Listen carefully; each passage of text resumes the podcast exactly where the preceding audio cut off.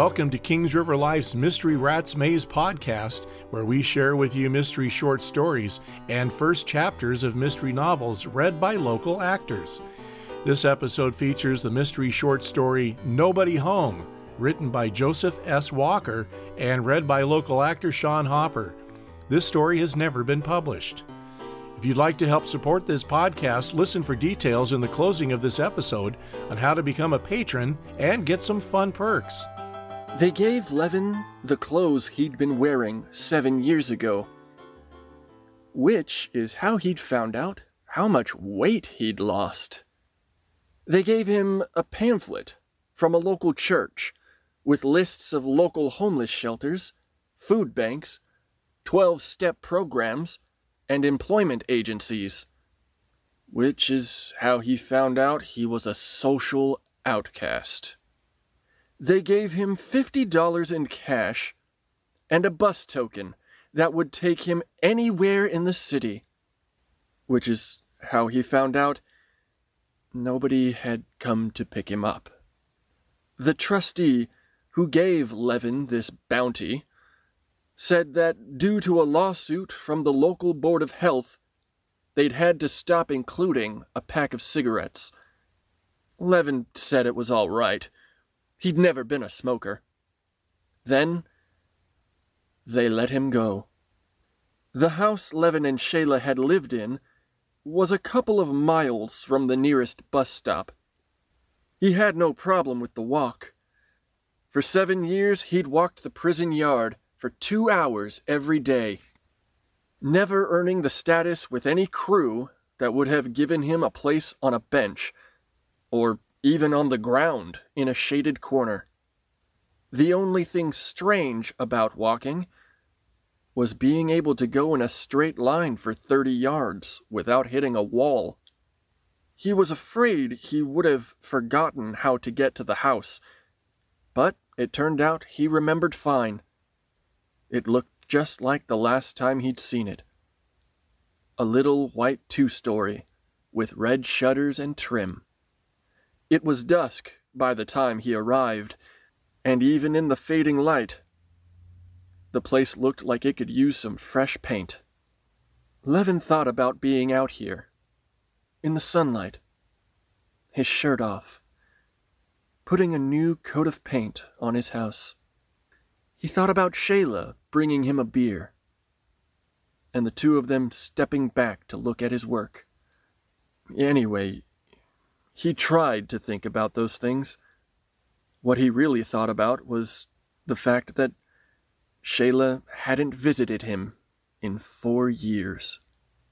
The mailbox was brown metal, not the white plastic he remembered. The junk mail inside was all addressed to Shayla Atwater. Well, at least she hadn't moved.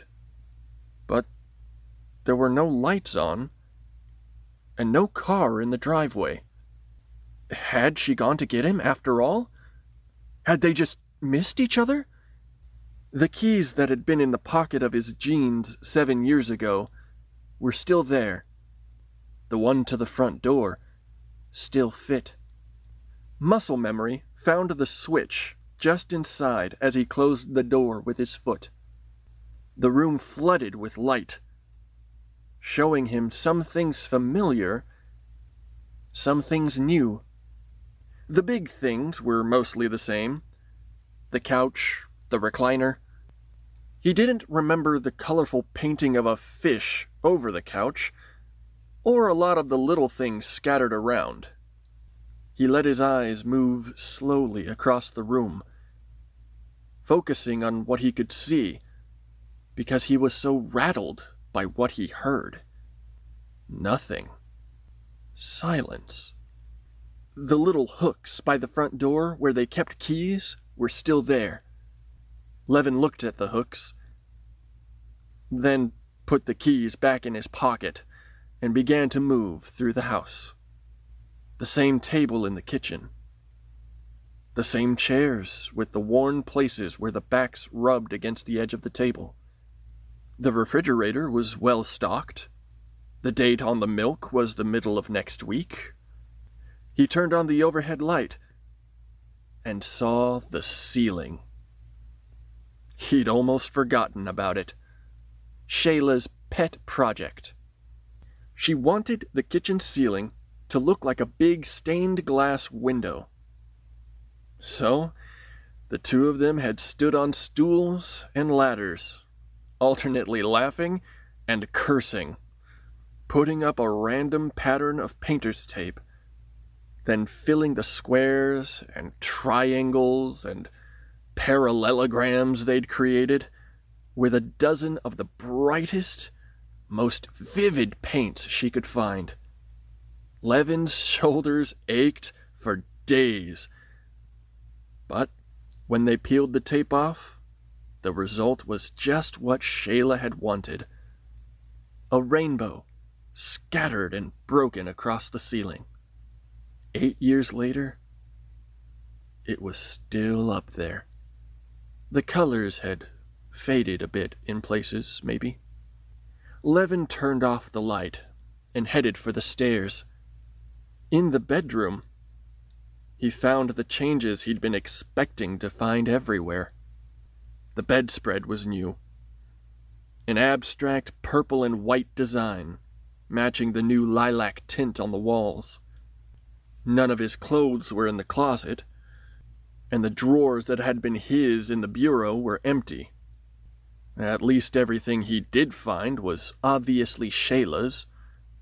There was no other man living here. They'd called the room across the hall the guest room, though it held an old fold out couch instead of a regular bed. The couch was still there. Levin opened the closet and found a stack of U Haul cardboard boxes with his name printed on them in big black letters. He opened the top box and found it stuffed with his old shirts, neatly folded. She hadn't thrown his things away, but she had put them out of sight. He closed the box back up and went back to the main bedroom and sat on the bed, thinking about that. The emptiness of the house still pressed on him. Prison was never this silent. At any time of the night, you could listen to men snoring or screaming or singing or crying, and others yelling at them to keep it down. You could listen to the steady metronome pacing of the guards, bursts of unaccountable laughter, flushing toilets, distant clangs as doors opened and closed. Levin let himself fall back onto the bed, his head on the softest pillow he'd felt in years. Shayla still lived here. Sooner or later she'd come back, and then he would find out what his life was now. Prison made you capable of waiting, whether you wanted to be or not. One of Levin's cellmates, Hendricks, could wait better than anybody Levin ever met, sinking into absolute stillness until he needed to move. Hendricks had been a physics professor before some mysterious incident knocked him sideways. All he would ever say about why he was there was that he'd had one very, very bad night. He told Levin that what made him good at waiting was his knowledge of physics. He said that every moment in time existed forever. So, there was no reason to ever be upset, or impatient, or angry about the particular moment you were in. You were in all the other moments, too, if you only knew it thinking about Hendricks, waiting to be in another moment. Levin closed his eyes and let the silence take him. He didn't know how much later it was when a door closing downstairs woke him. He jerked upright, baffled for a moment by his surroundings. His first thought that he'd escaped and they were hunting him. But no. He remembered. Shayla's house. Our house. Someone was walking around downstairs. He heard one of the chairs at the kitchen table move. He called out before he realized he was going to. Shayla! No answer. Levin swung his feet to the floor and headed for the stairs. He could tell from the shadow of the banister on the wall that the lights in the kitchen were on again. He went down the stairs and turned the corner, and Grayson Atwater, Shayla's father, was sitting at the kitchen table, wearing his deputy's uniform and holding a bottle of beer. There was a gun on the table in front of him.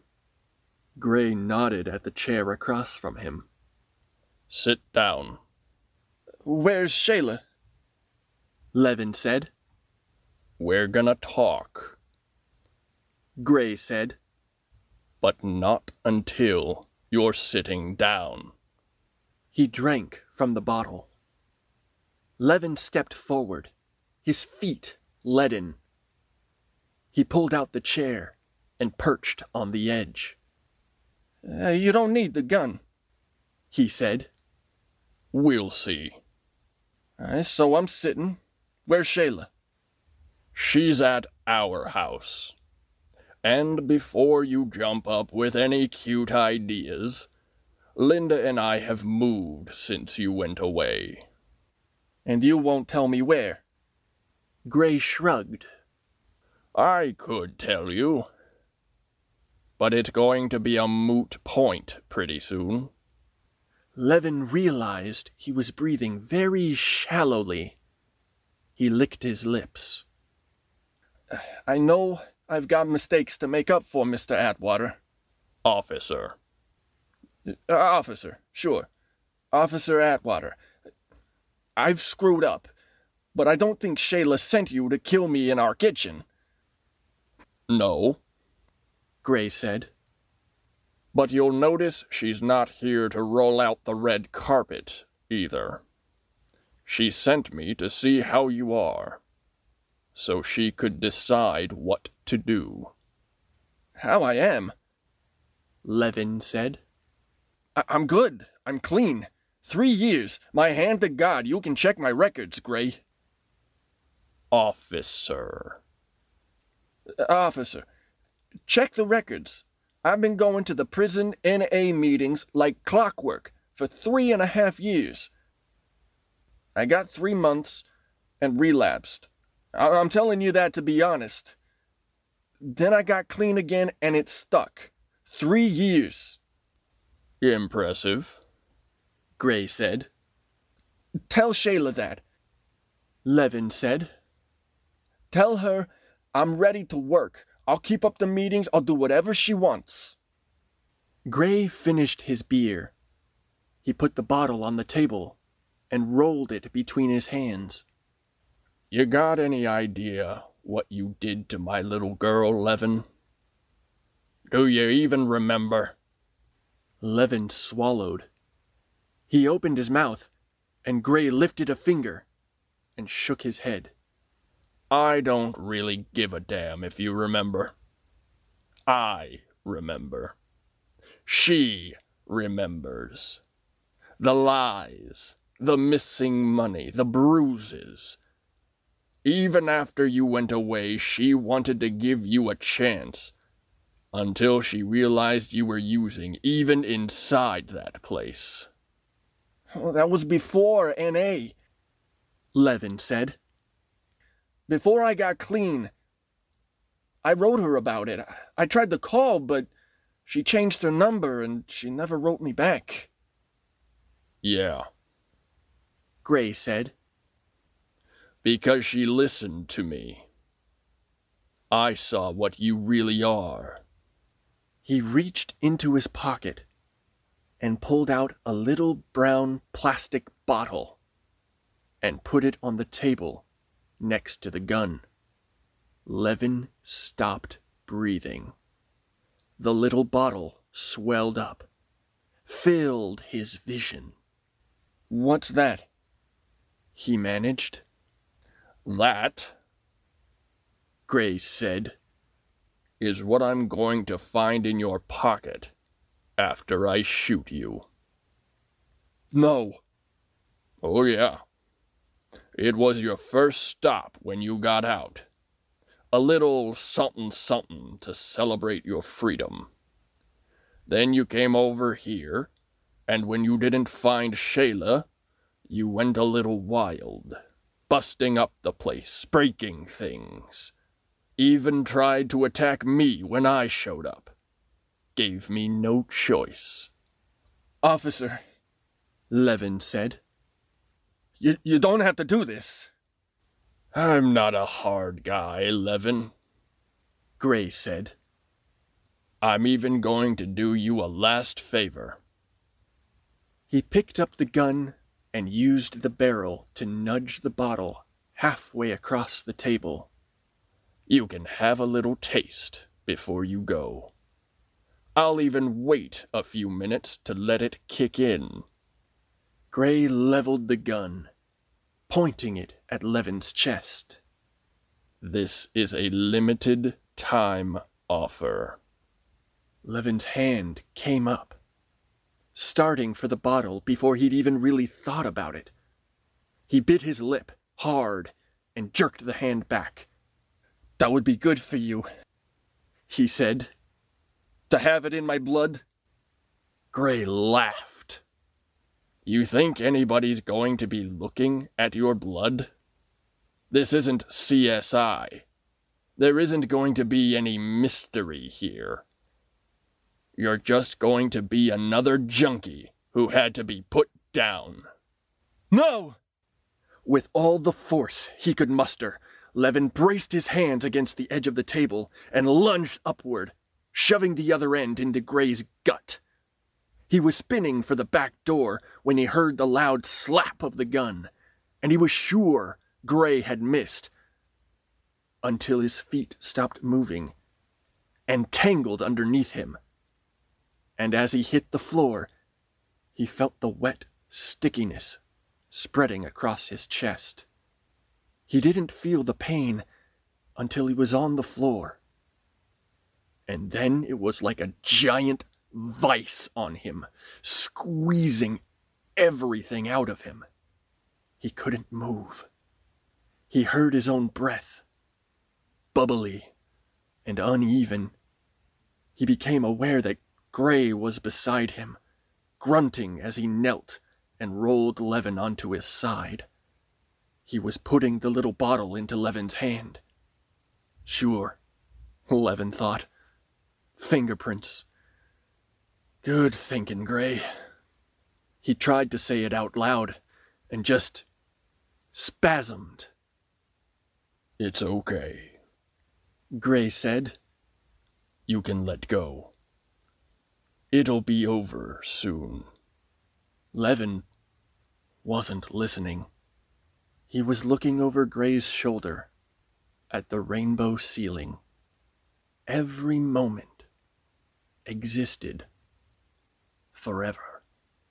He saw himself and Shayla up there, perched on ladders, the colors spreading. He willed the painting Levin to look down to catch his eye, to leap between the years and let him start again.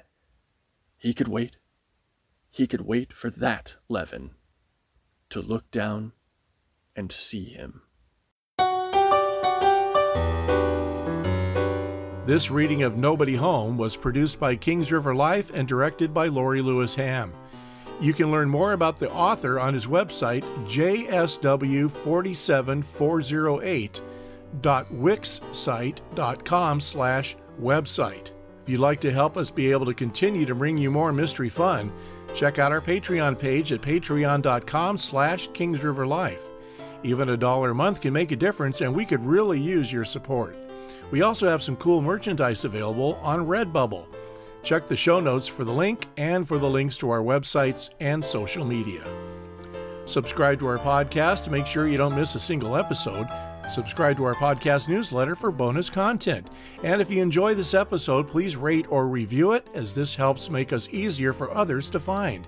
and be sure to tell your friends. Until next time, this is your announcer wishing you a life full of mystery.